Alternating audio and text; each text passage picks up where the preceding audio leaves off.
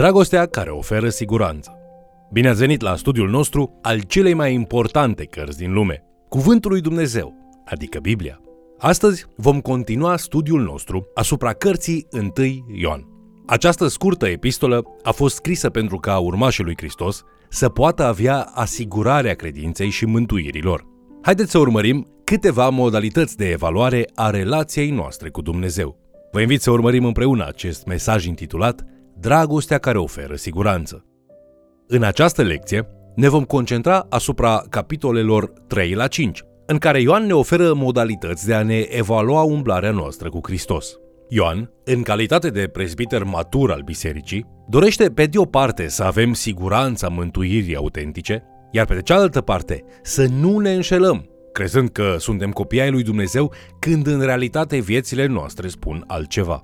Așadar, în capitolul 3, Ioan ne spune că există două feluri de oameni în această lume, copiii lui Dumnezeu și copiii diavolului. De asemenea, el ne arată că există o modalitate destul de simplă de a-i recunoaște, despre care aflăm chiar din cuvintele lui Isus, în Matei capitolul 7 cu versetul 16.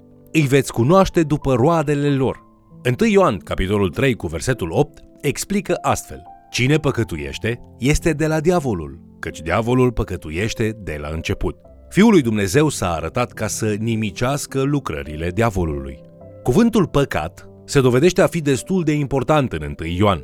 Capacitatea umană de autojustificare este aproape nelimitată și mulți nu se pot vedea pe ei înșiși ca fiind ai diavolului. Cu toate acestea, păcatul apelează la natura noastră de oameni egoiști care își urmăresc propriile scopuri, fără a ține cont de creatorul nostru sau de scopurile sale. Nu trebuie să fim ucigași sau hoți pentru a fi păcătoși. Trebuie doar să trăim pentru noi înșine. Nu trebuie să îl iubim sau să ne închinăm diavolului pentru a fi copiii lui, ci trebuie pur și simplu să ne împotrivim sau să îl ignorăm pe Dumnezeu și poruncile sale. Cuvântul păcătuiește, adică în mod continuu, este destul de important aici. Vedeți voi, acest verset vorbește despre un tipar al păcatului în viață. Nu înseamnă că de fiecare dată când acționezi în mod egoist, arăți că ești un copil al diavolului. Mai degrabă, Ioan afirmă că a păcătui este caracteristica diavolului, iar când trăiești într-un mod egoist, rămânând indiferent în păcatul tău, faci exact ceea ce face el. Nu ne pierdem mântuirea de fiecare dată când păcătuim. Acest mod fals de a gândi are puterea de a produce multă neliniște inutilă în rândul credincioșilor. Cu toate acestea, oamenii pierduți în păcat, care merg înainte și perseverează în acesta, fără prea multe griji în privința lui, ar trebui să ia aminte. Continuarea unui tipar de păcătuire, fără a avea nicio grijă, în afara faptului de a fi prins, este caracteristica unei persoane pierdute, tot astfel cum este și caracteristica diavolului. În ceea ce îi privește pe copiii lui Dumnezeu însă, lucrurile stau altfel. Când te naști din nou, viața ta se schimbă. Viața ta, faptele tale și felul în care iubești pot doar să reflecte dragostea ta pentru Dumnezeu. Cei născuți din nou îl au pe Duhul Sfânt care să-i învețe și să-i convingă pe măsură ce continuă să semene din ce în ce mai mult cu Hristos. Cu toate acestea, a fi un copil al lui Dumnezeu nu înseamnă că ești fără păcat. Și totuși, nu ar trebui să ne simțim bine că păcătuim, pentru că va deveni pe nesimțite un tipar.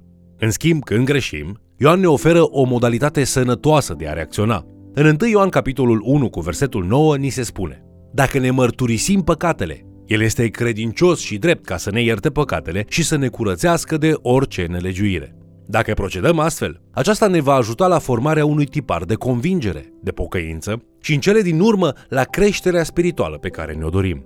Ispita de a face răul va scădea în mod natural în timp și vom trăi din ce în ce mai mult ca oameni care au fost eliberați de Hristos. Așadar, potrivit capitolului 3, ne putem evalua astfel pentru a vedea dacă suntem cu adevărat mântuiți. Ne punem întrebarea, care sunt tiparele din viața noastră? Poate că ați experimentat bucuria și entuziasmul care umple sala atunci când cineva face un pas înainte și își mărturisește credința pentru prima dată. Însă, dacă suntem sinceri, ce facem de obicei în continuare? Așteptăm să vedem ce se întâmplă, întrebându-ne, oare va mai face toate lucrurile rele pe care le făcea înainte? Dacă tiparul vieții se schimbă, atunci știm că am fost martorii unui miracol. Este cu adevărat un miracol să vezi cum Isus Hristos recâștigă vieți drobite. Iar a fi răscumpărat și transformat astfel este un semn important al mântuirii adevărate și autentice. Acum, la sfârșitul capitolului 3, Ioan scrie un alt pasaj minunat despre siguranță. 1 Ioan, capitolul 3, versetele 13 la 15, arată două fețe ale aceleiași monede a siguranței, spunând Nu vă mirați, fraților, dacă vă urăște lumea. Noi știm că am trecut din moarte la viață pentru că iubim pe frați. Cine nu iubește pe fratele său, rămâne în moarte. Oricine urăște pe fratele său, este un ucigaș. Și știți că niciun ucigaș n-are viață veșnică rămânând în el. Așadar, o inimă schimbată și o credință trăită îi direcționează pe credincioși spre un conflict cu cei care trăiesc în răzvrătire împotriva lui Dumnezeu. Cei care sunt pierduți în păcat vă vor urâ adesea, însă s-ar putea să vă urmărească fiecare mișcare, întrebându-se dacă doar spuneți sau și faceți. Când iubim pe cei care ne urăsc, ei pot fi atrași de noi într-un mod sănătos, dorind să afle ce ne face diferiți. Întrebați-vă dacă îi iubiți chiar și pe cei care vă urăsc. Tot astfel, o inimă transformată te determină să iubești poporul lui Dumnezeu.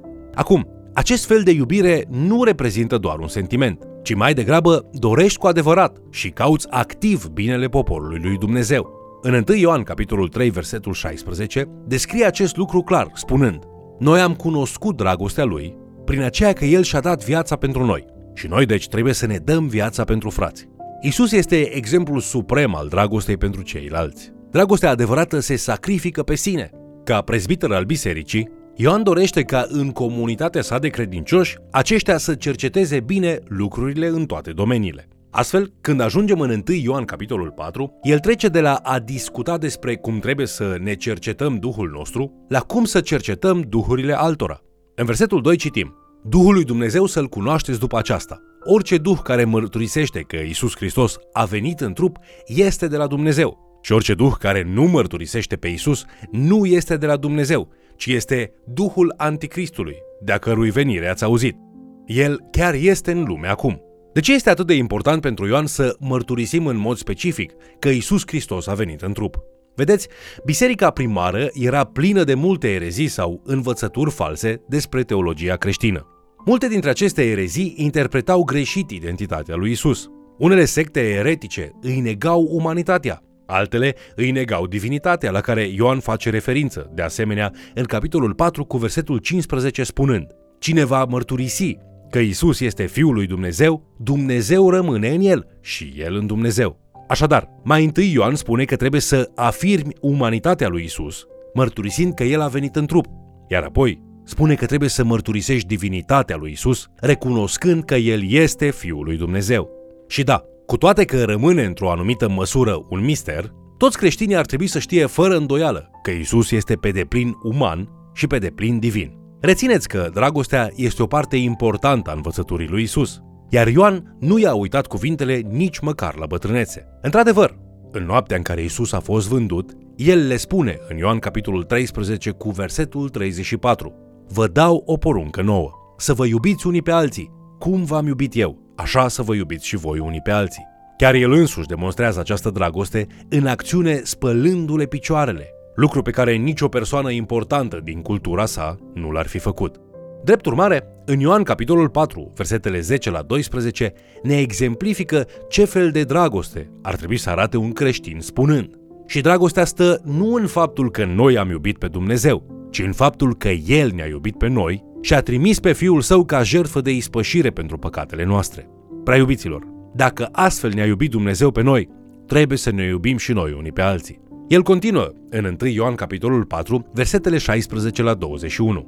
Dumnezeu este dragoste și cine rămâne în dragoste rămâne în Dumnezeu și Dumnezeu rămâne în el. Noi îl iubim pentru că El ne-a iubit întâi. Dacă zice cineva, eu iubesc pe Dumnezeu și urăște pe fratele său, este un mincinos, căci cine nu iubește pe fratele său pe care îl vede, cum poate să iubească pe Dumnezeu pe care nu îl vede? Vedem în acest pasaj că dragostea pentru cei din jur este un alt mod de a avea siguranța că suntem cu adevărat mântuiți.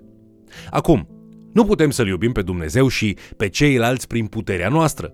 Dragostea vine de la Dumnezeu și este un răspuns spiritual la iubirea lui Dumnezeu. Dacă dragostea noastră arată exact ca a lui Dumnezeu, se datorează faptului că ea imită iubirea lui și izvorește din Duhul său care se află în noi. Dragostea creștină începe cu o întâlnire personală cu Creatorul și iubirea sa pentru noi.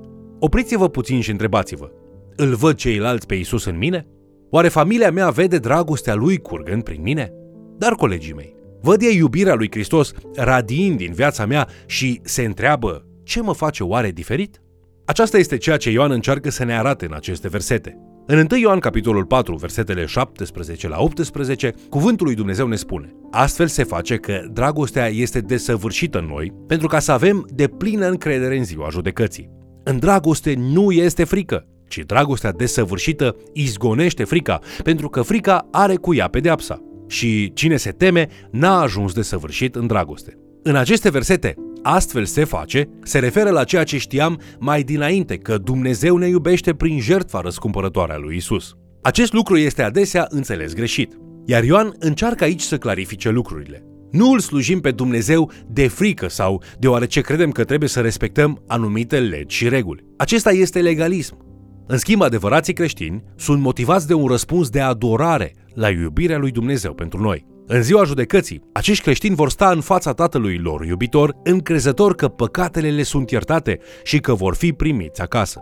În încheierea epistolei, în capitolul 5, Ioan își rezumă argumentul. Versetul 1 începe cu Oricine crede că Isus este Hristosul, este născut din Dumnezeu și oricine iubește pe cel ce l-a născut, iubește și pe cel născut din el. Dacă pretinzi că îl iubești pe Dumnezeu, înseamnă că îl iubești și pe Fiul Său și dacă îl iubești pe Fiul Său, atunci trebuie să iubești și poporul lui Dumnezeu. Haideți să ne întoarcem puțin la piatra de temelie a mesajului lui Ioan. Ce înseamnă să-L iubești pe Dumnezeu? 1 Ioan, capitolul 5, cu versetul 3, răspunde la această întrebare. Căci dragostea de Dumnezeu stă în păzirea poruncilor Lui și poruncile Lui nu sunt grele.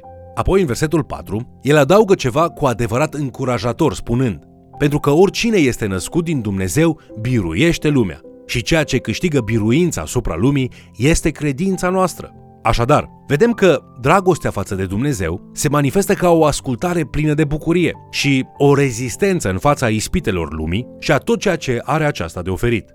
Înainte de a încheia, ne-ar fi de mare ajutor să recunoaștem că unele dintre afirmațiile lui Ioan, atunci când sunt eliminate din contextul epistolei, pot fi alarmante. În 1 Ioan capitolul 5 cu versetul 18 citim Știm că oricine este născut din Dumnezeu nu păcătuiește. Dacă acest lucru ar fi adevărat, nicio ființă umană, în afară de Isus însuși, nu ar putea pretinde vreodată că este mântuită. Așadar, cum ar trebui să înțelegem astfel de pasaje? Mai devreme, în 1 Ioan capitolul 1 cu versetul 9, nouă credincioșilor ni se promite că dacă ne mărturisim păcatele, Dumnezeu ne va ierta și ne va restaura și atât înainte cât și după ce afirmă acest lucru, ne numește mincinoși dacă spunem că nu am păcătuit. Astfel, când îl auzim pe Ioan spunând că oricine este născut din Dumnezeu nu păcătuiește, amintiți-vă că tot el afirmă că orice om păcătuiește. Când privim epistola sa ca un întreg, realizăm că Ioan este preocupat de imaginea de ansamblu. O viață trăită în păcat, nu un act izolat de egoism este caracteristică pentru copiii diavolului. O viață de iubire continuă, nu doar câteva acte de dragoste aici și colo, este caracteristică pentru copiii lui Dumnezeu. Mesajul lui Ioan este următorul. Trăiește ca și un copil al lui Dumnezeu. Ioan nu scrie un mesaj fără speranță că nimeni nu poate fi mântuit. Din contră, potrivit cu 1 Ioan capitolul 5 cu versetul 13, el dorește să ofere mângâiere și speranța adevăraților creștini, afirmând că ei sunt mântuiți. Adevăratul credincios este mântuit și liber să-și trăiască viața creștină, în timp ce rezistă dorinței lumești și îi slujește numai lui Dumnezeu.